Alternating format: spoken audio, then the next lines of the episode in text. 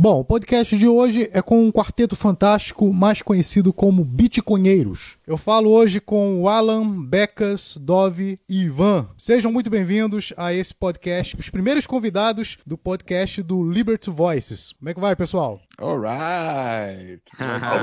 Tudo ótimo. Um podcast com cinco pessoas ao mesmo tempo. Me desculpem aí, eu não sei o que, que vai dar. Eu espero que essa salada divirta vocês aí, traga bastante conhecimento e, assim, muita discussão interessante. Primeiro, obrigado pelo convite. Eu acho que você começou a seguir os bitcoinheiros e mandou aquela primeira mensagem. A gente não tinha nem 20 seguidores e você foi, foi uma das pessoas que, que alavancou o, o canal dos bitcoinheiros com aquela tua pergunta genial que, que levou ao nosso primeiro convite aí para você participar do programa. Então, obrigado aí por convidar a gente para participar. Eu que agradeço, Fico muito feliz de ter vocês aqui. Vocês que fazem um trabalho que eu passei a fazer recentemente, que é divulgar sobre a tecnologia educar as pessoas. Eu acho que vocês fazem um trabalho incrível desde daqueles primeiros vídeos que vocês fizeram. Eu falei, nossa, os caras estão fazendo um trabalho que realmente é necessário e quase ninguém faz. O pessoal foca no preço e quase ninguém foca no que deveria ser de fato focado, que é como a gente faz para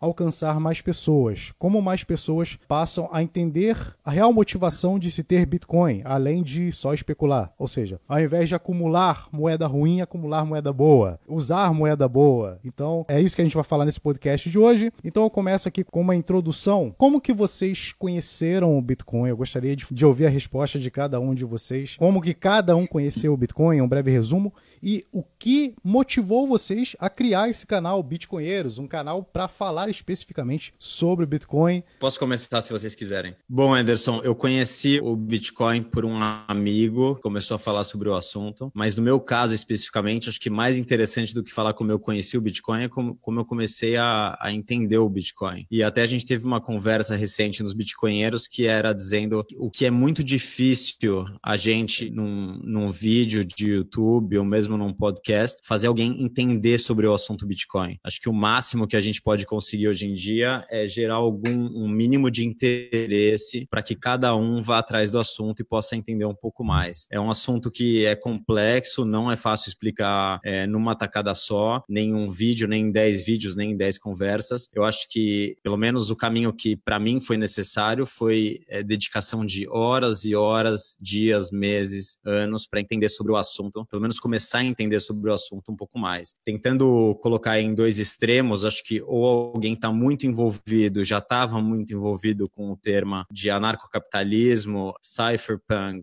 tecnologia da informação, teoria dos jogos, criptografia, o que é dinheiro e ouviu falar sobre o assunto Bitcoin e aí já deu um estalo e aquilo fazia todo sentido, ou alguém precisa realmente, se não estava já envolvido com esses temas, entrar aí no rabbit hole para se envolver um pouco mais com o assunto e aprender. Eu conheci o Bitcoin através de um amigo que me falou, ô Dove, você tem que entrar nesse site aqui, você tem que abaixar o Tor aí, você tem que entrar nesse site. Aí ele me manda um link aí cheio de caracteres tal, diferente. Falei, o que, que, que é essa porra? Era Onion, né? Onion, Tor. Eu falei, pô, eu entrei, eu vi, me deparei com Silk Road. Essa foi a minha porta de entrada, ou seja, vi aí, pô, esse livre mercado rolando na internet. Na época eu via mais a parte da, da maconha que tinha né, naquele site, e eu falei, porra, interessante, que legal, é bacana, e, mas como é que funciona? Ele falou, é, então você tem que entrar aqui nessa corretora, você compra esse negócio aqui que chama Bitcoin, e com isso você pode, né, é, comprar através desse site, por esse sistema. Ele é programador, esse amigo. Eu falei, bom, mas ninguém vai saber? Então, falei, não, dá para saber que você está usando o Tor, mas ninguém sabe o que você está é, acessando tal. Opa, interessante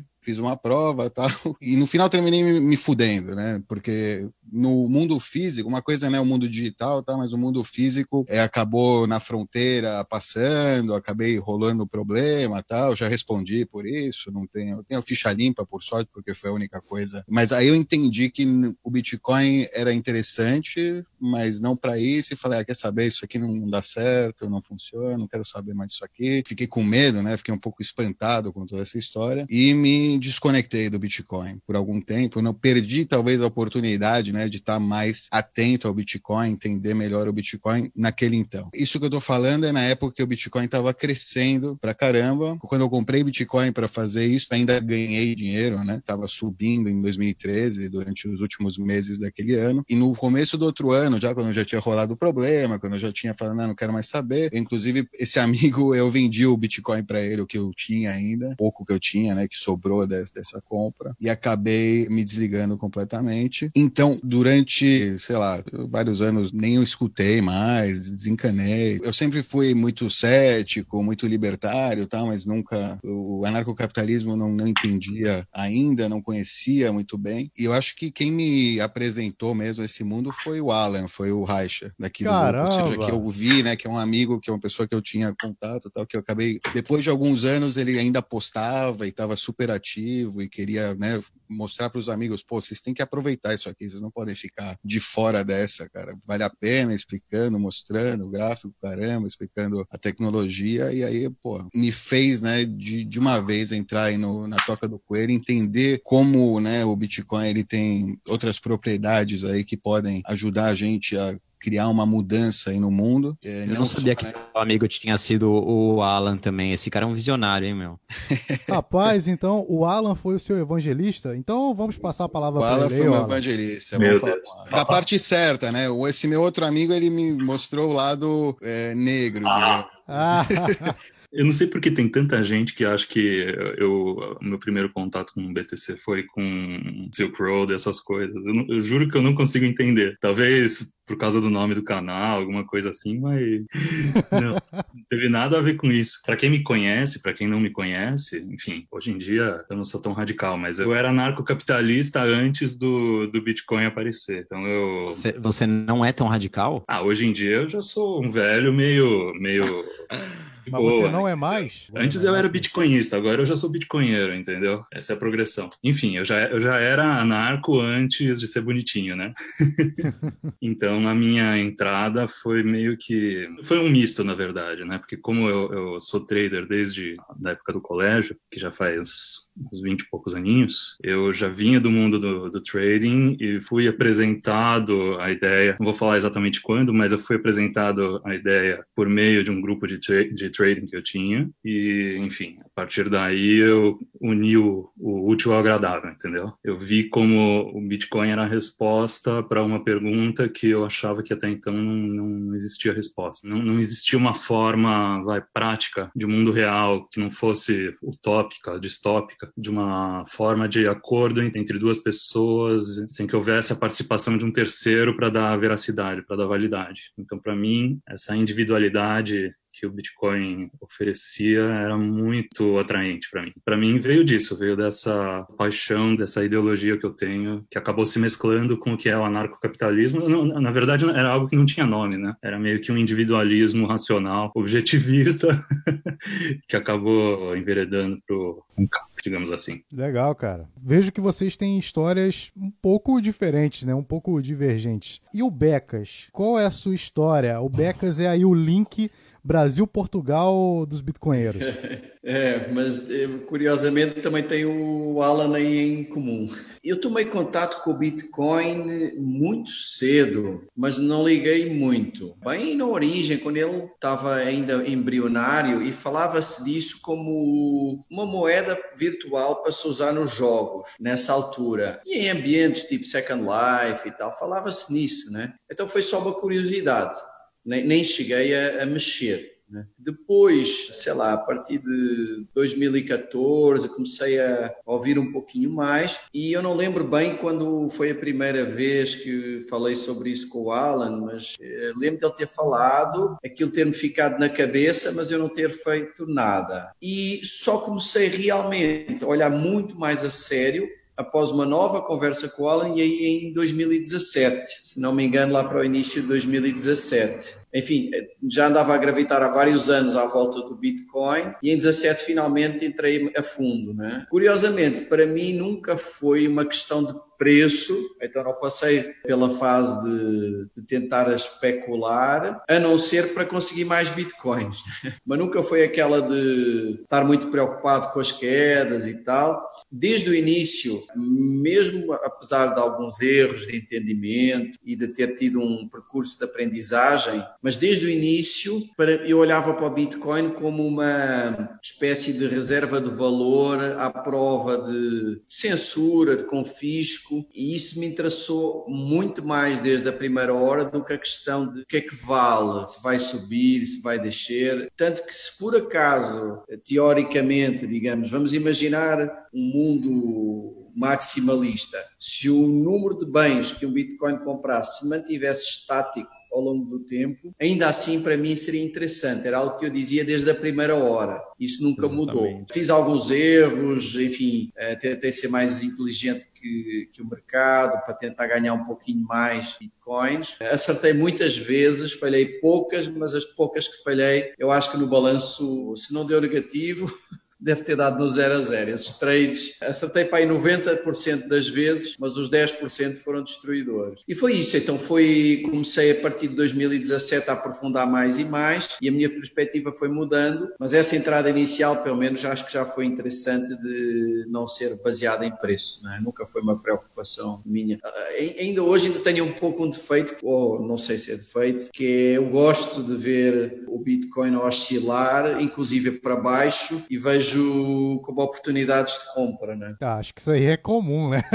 Não, acho que há muita gente que fica em pânico quando desce muito. Não, eu digo e assim, eu tenho ali um lado aqui, que secretamente fica feliz. Eu fico sempre feliz quando o Bitcoin mergulha porque é uma, é uma oportunidade de trocar mais Bitcoins por menos Fiat, né? Eu sempre Mas se você visse a, a, a, a, caixa de correio do, do Alan ou do, do, dos Instant Messages, talvez visse que há muita gente que fica em pânico, hein? Eu já eu fico em pânico, fase. Eu fico em pânico de, de receber pessoas, tantas mensagens de pessoas em pânico por causa dessas quedas. Pelo que eu entendi, vocês quatro então já são amigos de longa data, digamos assim, e resolveram criar o Bitcoinheiros. Então, diga aí, como é que foi isso? Da minha parte, acho que a motivação principal vem de, vem de três frentes. A primeira era uma vontade, um desejo, é, um inconformismo de, do, do que faltava para as pessoas entenderem a respeito do assunto. Ou seja, da mesma forma que eu no começo não, não entendi das primeiras vezes que eu ouvi falar de Bitcoin, é, ou seja, o que eu aprendi na minha jornada que poderia ajudar outras pessoas a começarem a entender o que é o Bitcoin e para que ele serve, né? Ou seja, aí partindo desde o princípio que seria o que é o dinheiro, por exemplo, né? O que significa o dinheiro, o que representa o dinheiro. Somado a isso, a gente nesse meio tempo já já investia muito tempo entre nós em grupos de mensagem, falando sobre o assunto e discutindo sobre o assunto. Então, por que não usar esse tempo que a gente já usava para compartilhar esse conhecimento entre nós quatro com mais pessoas que pudessem, não sei se nem entender sobre o assunto, porque como eu disse, acho difícil que alguém entenda o assunto assunto numa conversa, num tweet, ou, num, ou mesmo num artigo, ou mesmo num livro, mas talvez despertar o interesse para que cada um aí entrasse aí no, no rabbit hole, né? É, o canal Bitcoinheiros basicamente surgiu aí de um, um grupo aí no, no Messenger. Foi Exatamente. desse grupo a gente acabou falando, pô, a gente tem que fazer alguma coisa, não dá para essa situação. Tipo, em português tem tanto conteúdo bom, tem tanta coisa saindo todo dia, tecnologia, não especulação, o preço sobe, o preço cai, agora tá indo pro meio, o que, que vai acontecer amanhã, o mercado tabu, o mercado tá aberto, tipo, Bitcoin, para que ele serve? serve, para que, que as pessoas usam isso, que como é que a gente pode usar melhor, quais são as novas tecnologias que estão surgindo, várias áreas de conhecimento né, envolvidas numa coisa, e no Brasil não se escutar, a gente não via nada em português, né?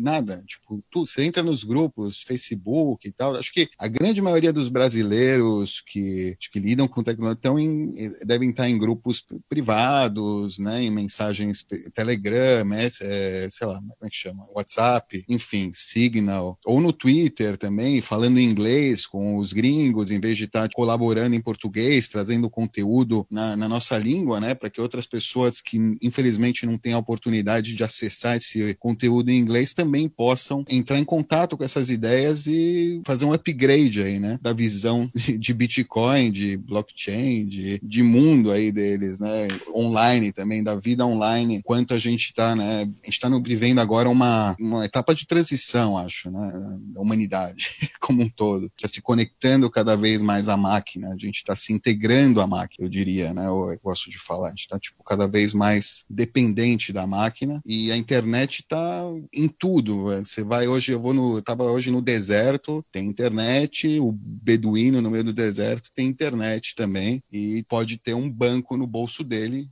e o banco não está lá. Também, Dó, acho que tinha uma insatisfação, do, uma, um, um, incômodo do grupo, né, é, com a quantidade de notícias ruins também que saíam em diversos veículos de, de comunicação. A gente sentia que mais atrapalhavam do que ajudavam, né? Sim, é então é também mesmo... era uma forma da gente tentar separar essas notícias aí para as pessoas começarem a entender o que, que faz sentido e o que, que não faz sentido também. Né? Até eu me peguei agora sendo um pouco, quando eu estava contando a minha história, 2013, Silk Road, e tal, falando, ah, o lado negro, tal, me peguei, tipo, falando coisa da, da mídia, quando na verdade, desculpa, eu tenho que dar um meio voltar atrás, porque eu fiquei com isso na cabeça. Eu lembro de entrar nesse lugar e, tipo, não tinha nada de negro nesse lugar. Só tinha pessoas livres, fazendo trocas voluntárias, sem violência, sem armas. Se eu fosse pegar a minha maconha aqui na esquina, eu ia passar numa boca, ia estar com gente armada, no meio da guerra. Nesse site aí, você entrava lá, eram pessoas falando de paz e amor, e cada um na sua individualmente, cuidando da sua reputação. E assim, aquele, o fórum desse site, acho que eu fiquei um bom tempo lá, né? E, meus coisas muito interessantes e libertárias e falando. Era uma comunidade, acredito que muitos dos bitcoinheiros é, raiz são esses maconheiros da Silk Road. E, e não é ruim isso, é gente que entende, que sofreu na pele, ter cometido crimes sem vítimas, né, e ter sofreu do Estado, a força da, do Estado, é, por, por ter feito uma nada, basicamente. São pessoas que entendem o problema do Estado, porque e dessas leis absurdas, né, que tentam é, de controle social, né, e não, enfim. Na é... verdade, mercado negro é todo aquele que o Estado não pode vigiar e controlar. Não, isso, não que não cobra imposto, filha da mãe. Exato. Aí eles chamam de mercado negro, que só bandidos acessam e se interagem ali. Como de fato, não. Isso é só uma forma de manipular a massa. Se alguém quiser adicionar algo mais aí, fica à vontade. Eu, eu, eu tenho algo a dizer que eu não sei se cabe neste tema ou num dos próximos, que é o ângulo que eu acho que também eu tento contribuir um pouco é que às vezes é importante nós, por um lado, sairmos da discussão do preço, como todo mundo falou, e contribuir para um entendimento mais profundo das vantagens do Bitcoin, mas por outro também é interessante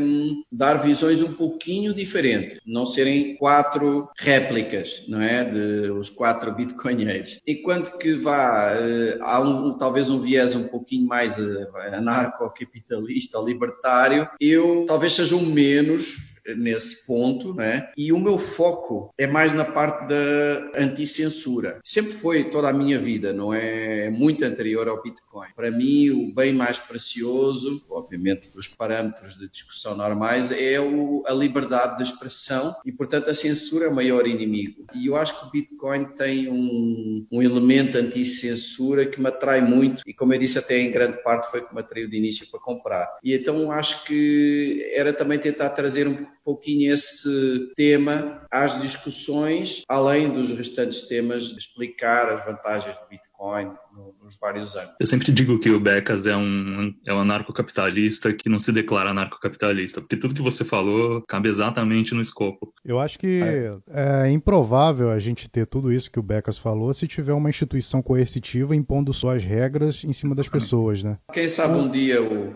eu chego lá, mas para já ainda não. Eu acho que sim, que com uma estrutura boa, anti-resistente, anti-censura, é possível a coexistência dos Estados com a liberdade de expressão. E a nossa, o século XXI eh, e o fim do século XX trouxeram à humanidade um nível de liberdade de expressão nunca antes visto. Ainda há muita coisa errada, muita, mas em geral, principalmente no Ocidente e principalmente na América do Norte, o grau de liberdade de expressão, do ponto de vista histórico, é espetacular. É? Tem umas ameaças grandes aí na frente, curiosamente, algumas delas até mais de empresas do que de Estados. Eu acho que o Facebook é uma das maiores ameaças à, à liberdade de expressão e, e, plataformas similares. Tiram pessoas, tiram páginas com um grau de discricionariedade que nunca vi um tribunal fazer. Acho que até são mais perigosos que os Estados nesse capítulo, mas acho que estão a nascer estruturas descentralizadas e de controle muito difícil que vão ajudar à liberdade de expressão no futuro. E o Bitcoin é uma delas. O Facebook, muito do controle que ele conseguiu até hoje é por conta da ajuda que o Estado deu a ele, entendeu? Facebook, YouTube também, né? O Google, Microsoft, essas grandes empresas de tecnologia, elas se beneficiam muito do Estado para manterem o seu oligopólio, para manter suas forças para evitar que concorrentes chegam e concorram com elas, oferecendo serviços com mais qualidade e mais baratos. Não, eu só, eu só ia fazer um, um resumo aí, fechamento do, do porquê os bitcoinheiros, né? Eu escutando o Alan, o Becas e o Dov falarem, acho que é isso que me atrai tanto em fazer parte dos bitcoinheiros, porque embora num olhar mais superficial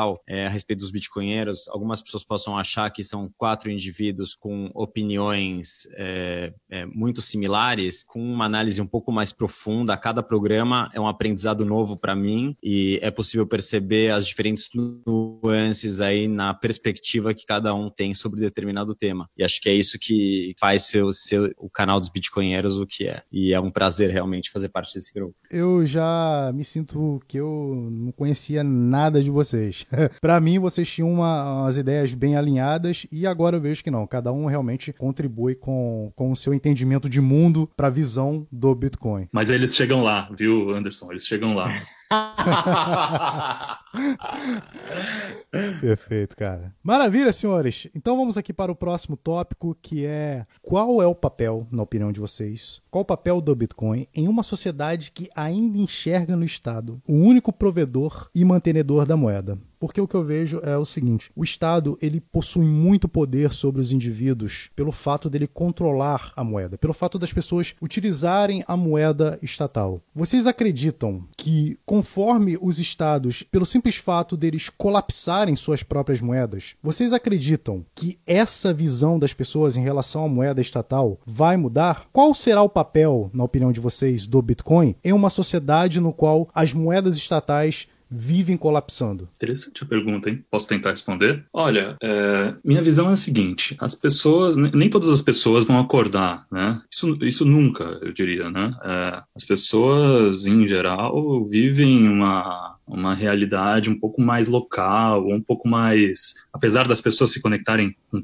o mundo inteiro, as pessoas sempre vivem uma realidade, uma narrativa meio que local. Então, eu acho que esse tipo de awakening que o Bitcoin poderia é, proporcionar para essas pessoas é, não, não vai acontecer desse jeito. Ele vai acontecer de uma forma paralela ao que as pessoas meio que imaginam vai acontecer por meio de utilidades, por meio de capitalismo, né, é, por meio de especulação, por meio de, de instrumentos que o próprio Bitcoin já usa, né, para se manter vivo, né. Esses mesmos mecanismos são os mecanismos que empurram o mercado a criar soluções em cima disso e em cima disso as pessoas vão através da utilidade que o Bitcoin vai a, utilidade e também a, a segurança, né. Através disso tudo as pessoas conhecendo aos pouquinhos e aos pouquinhos usando e não exatamente entendendo por que, que elas estão usando, ou não exatamente ideologizando por que, que elas estão usando. É, acho que a pergunta, a pergunta é muito boa, Anderson, e o Alan respondeu muito bem. É, se a gente for fazer um, um paralelo com, com, a internet, é um paralelo imperfeito, mas a gente pode tentar comparar. É, quando você faz a pergunta de qual é o papel do Bitcoin, é, eu acho que o Bitcoin não, não tem um, um, um papel em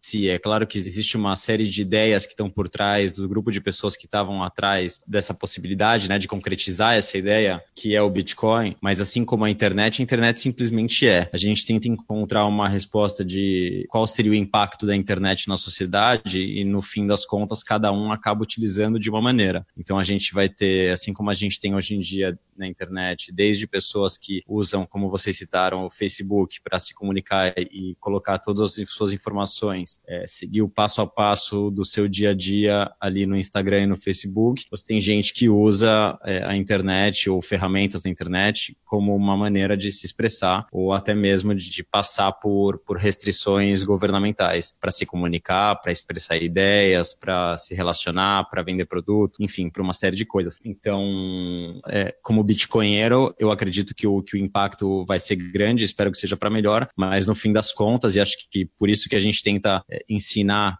ou, ou, despertar esse interesse do porquê o Bitcoin, né? E para que o Bitcoin, para que realmente é, os valores não se percam aí no meio do caminho. É, eu, eu vou seguindo aí essa linha da internet e tal, para fazer uma comparação, outra metáfora aí usar. É, eu acho que uma boa metáfora a gente sempre achou, pelo menos quando a gente, quando eu cresci aí nos anos 90, 80, a TV, que a TV era insubstituível, né? Que tipo, quem detinha aqueles meios, né? O meia mensagem, McLuhan, aquele tipo, quem tinha a Globo é o dono da informação, o dono da verdade. A internet chegou, retirou isso deles e e mais além da internet, o BitTorrent né, tirou o controle dessas instituições sobre aquele conteúdo, sobre aquelas ideias, sobre os direitos né, de reprodução e deu aos usuários da internet, a alguns usuários, a possibilidade né, de compartilhar e receber, e muitas pessoas acabaram aderindo a essa ideia e usam diariamente BitTorrent para baixar conteúdo, para assistir é, vídeos que de outra forma eles não teriam acesso. Né? E o Bitcoin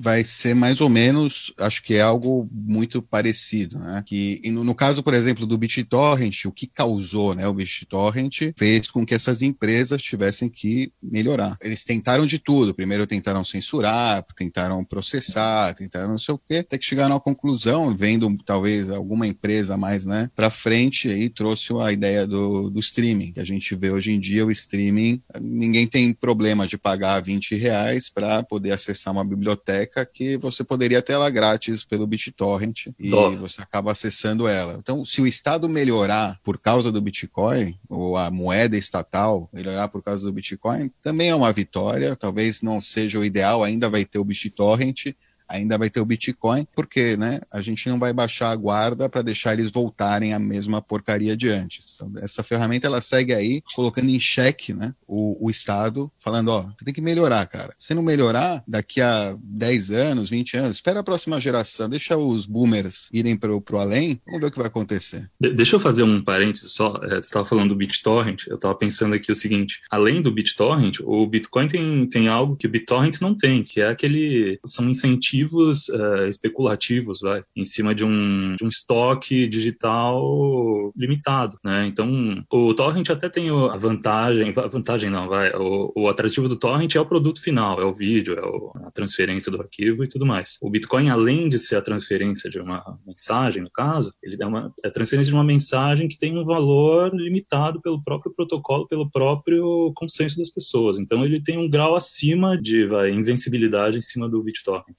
é, você vê, né? Quem acumula Bitcoin amanhã vai estar tá falando pro amigo, pro vizinho, vai estar tá, né, repartindo essa ideia, fala, pô, olha que legal, o cara ali em vez tá guardando ele, incentiva até o cara que está tentando acabar com, com o Bitcoin, a, a, enfim, é mais vantajoso o cara acumular Bitcoin Sim. do que tentar matar o Bitcoin. Eu entendo, é como o dólar na Argentina. Quem acumulou dólar na Argentina sobreviveu, teve melhores oportunidades, né, nos, em todos os resets da economia. E hoje em dia é o Bitcoin. A gente vê, inclusive na Argentina, um país muito forte. Todo mundo sabe, ninguém acredita no peso argentino, nem o próprio argentino acredita no peso argentino. Tipo, nenhum, na rua, ninguém. Tipo, não é que nem o real, que talvez alguém ainda vai. O peso argentino já se deu tanta basura aí com o peso argentino, não vale nada, que os caras já não querem nem saber do peso argentino e já há anos acumulam dólar, acumulam qualquer moeda estrangeira. O que eles conseguirem colocar a mão que não for peso argentino, eles acumulam. Viver na Argentina é, uma, é, um bom curso de como se preparar para o mundo pós-bitcoinização. Fala, Becas.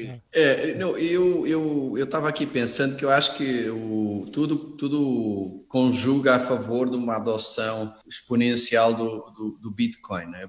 Eu acho que há uma procura que vai aumentando naturalmente, a pouco e pouco, à medida que a sociedade evolui para o digital. Então, há, essa pode-se considerar ou linear ou um exponencial vá de ângulo não muito fechado, é, em que, à medida que cada vez mais há digital goods, que a nossa venda é online e que mesmo os physical goods são comprados online, é, é mais fácil e, e é mais propenso a usar o Bitcoin. Depois há um conjunto de eventos ao nível micro, não é? da, da pessoa, do indivíduo, pode empurrar para avançar mais rapidamente para Bitcoin, por exemplo, algum problema de ter que proteger património, até às vezes alguma situação profissional que muda, e finalmente os grandes passos de blocos de pessoas inteiras, né? que é o caso de está acontecendo hoje na Argentina, na Venezuela, e que pode acontecer em maior ou menor grau em países relativamente mais estáveis nos próximos anos, porque a situação monetária internacional é complexa, tem um grau de imprevisibilidade alto a estarmos numa fase da história única, não é, com juros negativos em muitos países e que não se sabe bem como é que se vai sair dessa situação, se devagar ou se de repente há uma mega crise. Então, todo o panorama internacional de monetário é relativamente complexo. Portanto, além de progressão normal do avanço da sociedade, a progressão individual com base em, em razões mais micro e, e estas explosões macro podem acontecer em praticamente todos os blocos do mundo, que estão agora a acontecer para já nos mais fracos. Todos eles vão sempre contribuir para um aumento da adoção do Bitcoin e que é mais ou menos irreversível. Isso é que é interessante, ou seja, há uma crise, as pessoas fogem para o Bitcoin, a crise abranda ou é mitigada, mas já lá ficou não é? Então eu acho que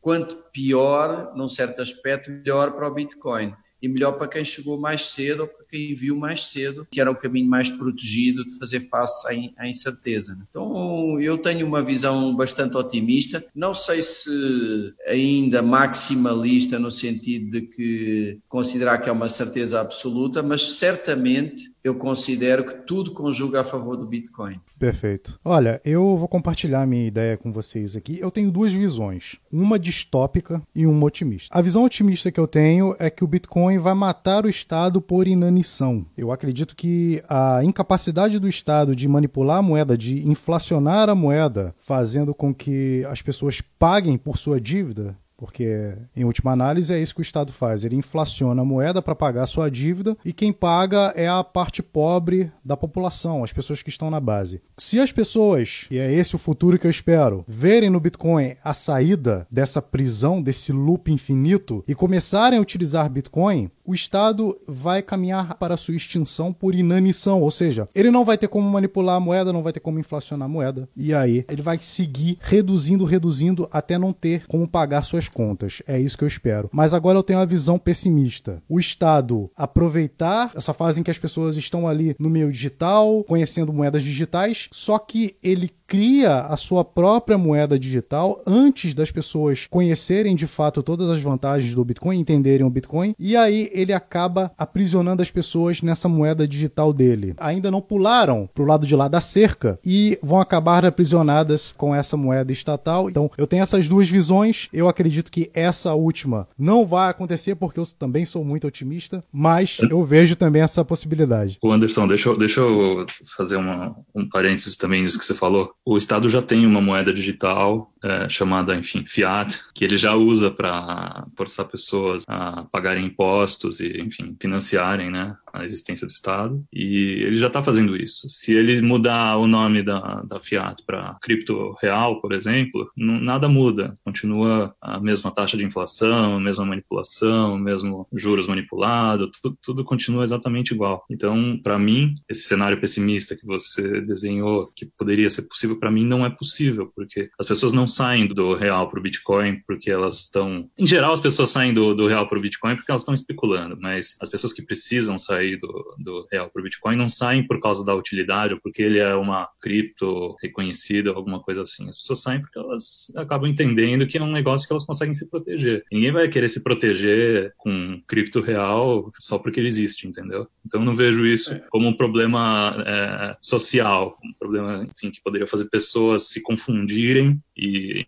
acharem que é seguro porque é cripto. Não, eu, mas só, eu, eu deixa tenho... eu só esclarecer aí. Sim, nós já temos a, a moeda digital chamada real, são dígitos na sua conta bancária. O que eu falo é o seguinte: eles usarem essa mesma tecnologia do Bitcoin e aplicarem nessa moeda digital, porque a moeda digital que eles têm hoje é capenga, né? O pessoal ainda consegue, tipo, ir no caixa eletrônico sacar em dinheiro físico. O pessoal ainda consegue ter acesso e pegar aquele dinheiro e movimentar sem dar satisfação para o Estado. Por exemplo, se eu quiser tirar o dinheiro da minha conta e converter para Bitcoin hoje, eu consigo praticamente sem deixar rastro. Mas a Mas pessoa não vai usar o seguinte, para isso? Não, eu estou dizendo o seguinte: quando o Estado fechar essa porta, quando ele disser, olha só, você só vai tirar o seu dinheiro dessa nossa rede controlada com a nossa autorização. É esse o meu medo. É o seguinte: em primeiro lugar, eh, portanto, se um os governos criassem uma cripto eh, para, digamos, concorrer com o Bitcoin, não conseguiriam, eh, porque as razões que atraem as pessoas para o Bitcoin, ou que atrairão no futuro, descentralização, segurança, reserva de valor e tudo isso, não existiriam. Agora vamos imaginar esse cenário em que eles, na verdade,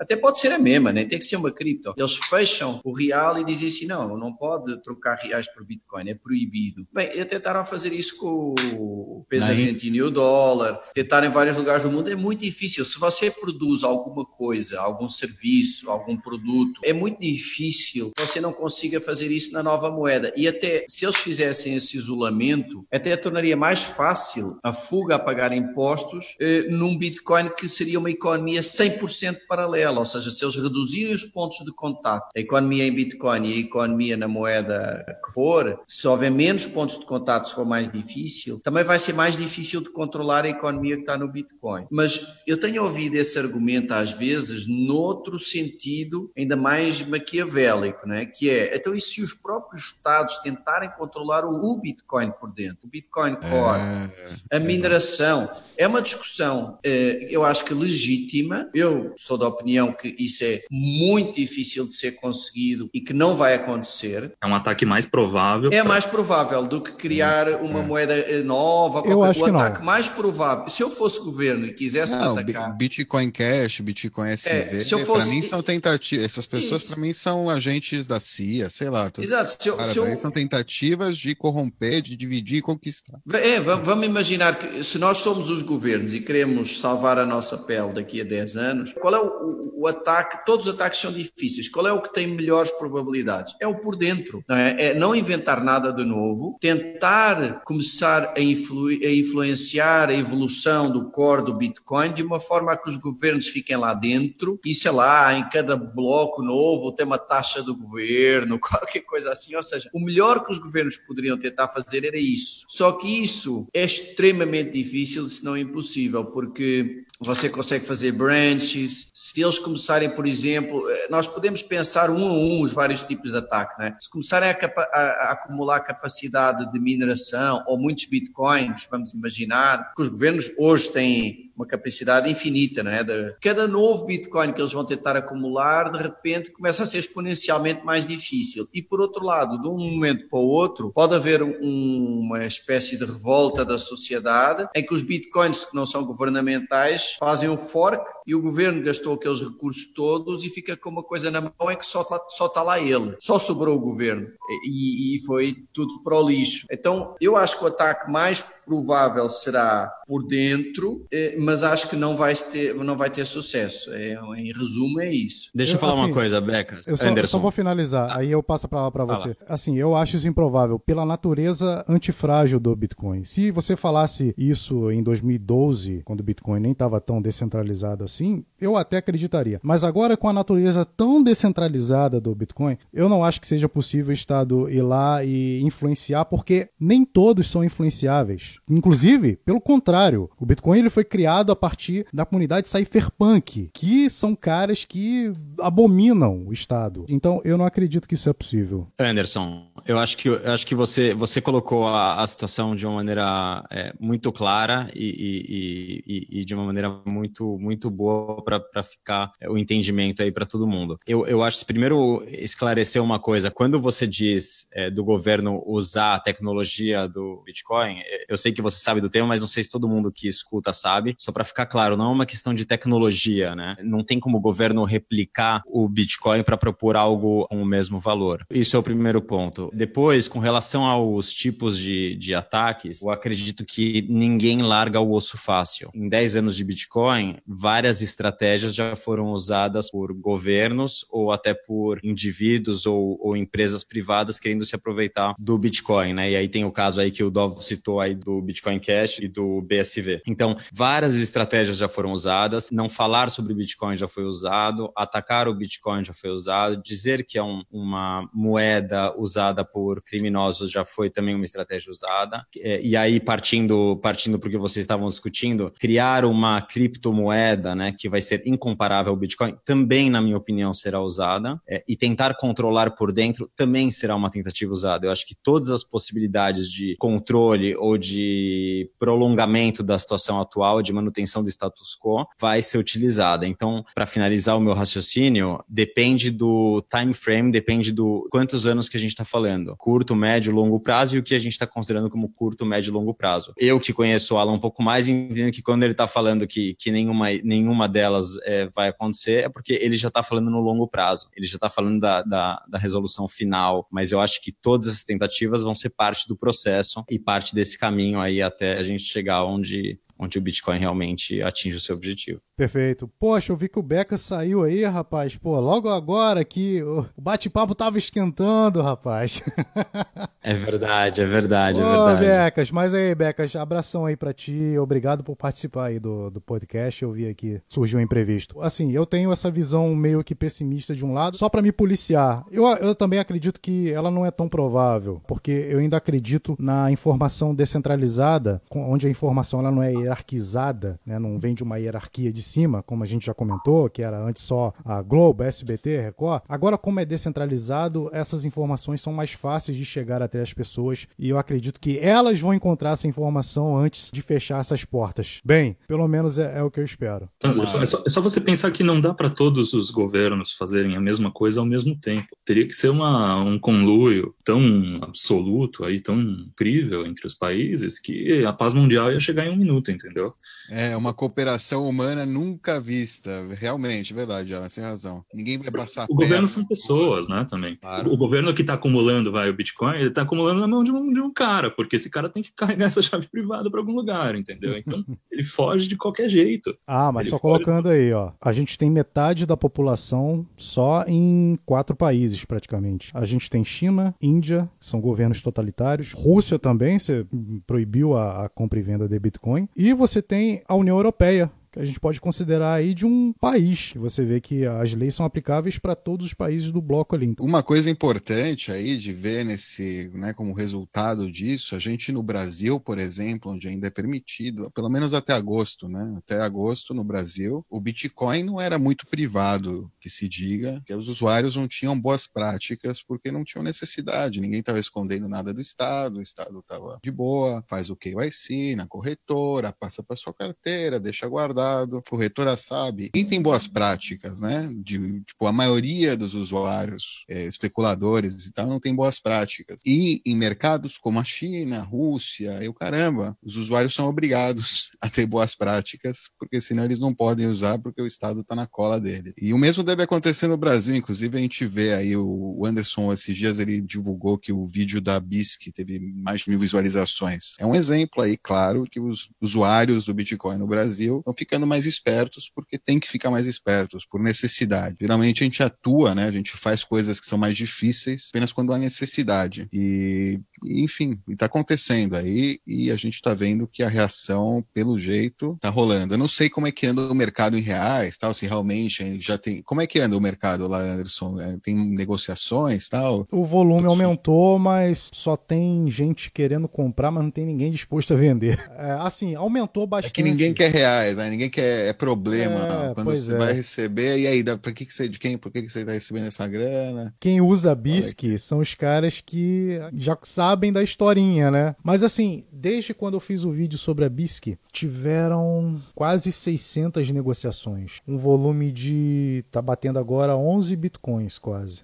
Uma pequeno, plataforma pequeno. que assim, é completamente diferente do que as pessoas estão acostumadas, que é delegar a terceiros a sua necessidade, né, de custodiar, de fazer a troca. Sei lá, não confiam muito em software, preferem confiar ali um terceiro, enfim, faz parte. É, tem muita gente que não confia em si mesma, né? Exato. Acho que tem muito disso. É, é quando você usa o Bitcoin, você traz a responsabilidade para você, né? Nem Geralmente todos estão preparados. Pessoa... Né? É, tem gente que gosta do, do papai. Também isso que vocês estão falando, basta pensar em quantas pessoas ainda querem que, que governos, é, figuras, personas resolvam seus problemas ou, ou atendam seus desejos, né? No final são pessoas carentes querendo se encontrar, mas elas acham que elas vão se encontrar nos outros. Além do Bitcoin, né? tem os sistemas descentralizados, as aplicações descentralizadas como a BISC. E aí Isso. a soma dos dois, ou seja, aplicativos que ajudam na interação entre as pessoas de forma autônoma e automatizada, sem na a necessidade de um ente central com um servidor centralizado, eu acho que isso também pode culminar no enfraquecimento do Estado de o Estado não poder é, controlar não só a moeda, mas também as empresas, porque as empresas podem ser como a BISC, por exemplo, organizações descentralizadas descentralizadas que utilizam um consenso próprio, autônomo, similar ao Bitcoin, que dificilmente pode ser paradas. O caso da BISC é o caso aí de aplicativos como o Arcade City, que é como se fosse um Uber descentralizado. Eu acredito que vai surgir várias outras réplicas, digamos assim, dos mais estabelecidos, como Airbnb. Eu acho que isso é uma tendência e isso também ajuda a gente alcançar, digamos, a tão desejada liberdade plena, não meia liberdade, né? Como tem a Wasabi, a gente vê um exemplo aí prático de uma carteira local que faz é, que você se comunica com outros usuários para né, coordenar uma atividade. Só em Bitcoin, no Bitcoin,